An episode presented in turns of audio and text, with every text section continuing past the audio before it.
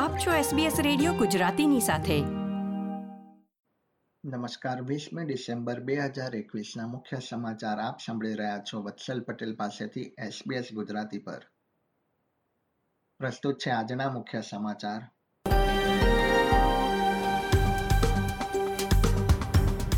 New South વેલ્સમાં Covid નાઇન્ટીનના નવા બે હજાર પાંચસો એક કેસ નોંધાયા. કોવિડ નાઇન્ટીનના નિયમોનું ઉલ્લંઘન કરવા બદલ યુવકને પાંત્રીસ હજાર ડોલરનો દંડ અને ઓસ્ટ્રેલિયામાં રસીના બુસ્ટર ડોઝના સમયને ઓછો કરવા ભલામણ.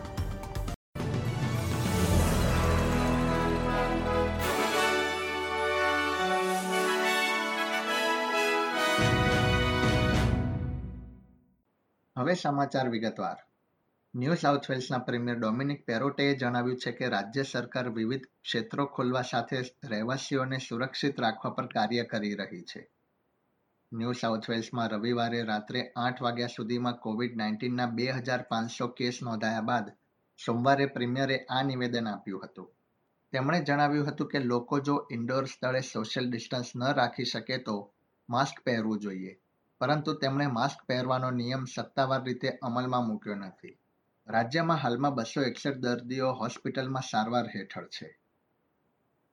કોવિડ નાઇન્ટીનનો ચેપ ધરાવતા પિતા સાથે બાયનબીની મુલાકાત લેતા વીસ વર્ષીય યુવકને કોર્ટે પાંત્રીસ હજાર ડોલરનો દંડ ફટકાર્યો છે. તેણે જુલાઈ મહિનામાં મુલાકાત લીધી હતી અને ત્યારબાદ તે વિસ્તારમાં સાત દિવસનું લોકડાઉન લાગુ કરવામાં આવ્યું હતું.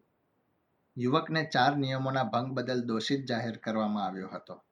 જેમાં ક્યુઆર કોડનો ઉપયોગ નહીં કરવાનો જનરલ સ્ટોરમાં માસ્ક નહીં પહેરવા બદલ અનુક્રમે પાંચ હજાર તથા સાત હજાર પાંચસો ડોલર દંડ કરવામાં આવ્યો હતો.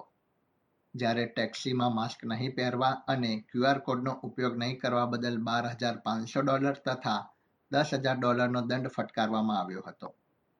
કોર્ટે નોંધ્યું હતું કે યુવકે નિયમોનું પાલન ન કરીને તે વિસ્તારના લોકોના આરોગ્યની સલામતી અને સુરક્ષાને જોખમમાં મૂકી હતી.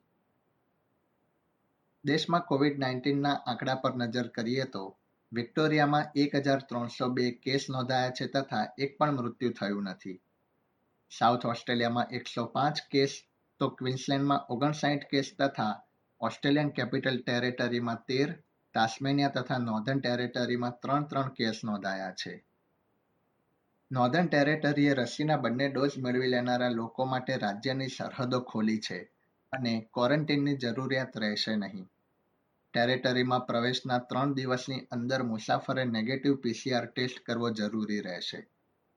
પ્રવેશના ત્રીજા તથા છઠ્ઠા દિવસે પણ તેમણે ટેસ્ટ કરવો પડશે. રસી નહીં મેળવનારા મુસાફરોને પ્રવેશ મળશે નહીં. દેશની સરહદો ખુલ્યા બાદ ઓસ્ટ્રેલિયામાં કોવિડ નાઇન્ટીનના કેસમાં વધારો થયો છે. તેથી જ દેશમાં બુસ્ટર ડોઝના સમયને ઓછો કરવા માટે ભલામણ કરવામાં આવી રહી છે.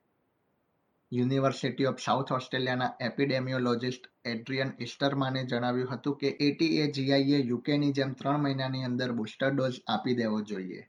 તેમણે આશંકા વ્યક્ત કરી હતી કે બુસ્ટર ડોઝ માટે પાંચ મહિના જેટલો સમય રાખવાથી હજારો લોકોને ચેપનો ભય રહેલો છે. સિડનીના નોર્ધન બીચીસ ખાતે વાવાઝોડાના કારણે એક અડસઠ વર્ષીય મહિલાનું મૃત્યુ થયું છે. મિની સાયક્લોનના કારણે મોનાવેલ તથા ફોરેસ્ટવિલ વિસ્તારોમાં પણ નુકસાન થયું હતું.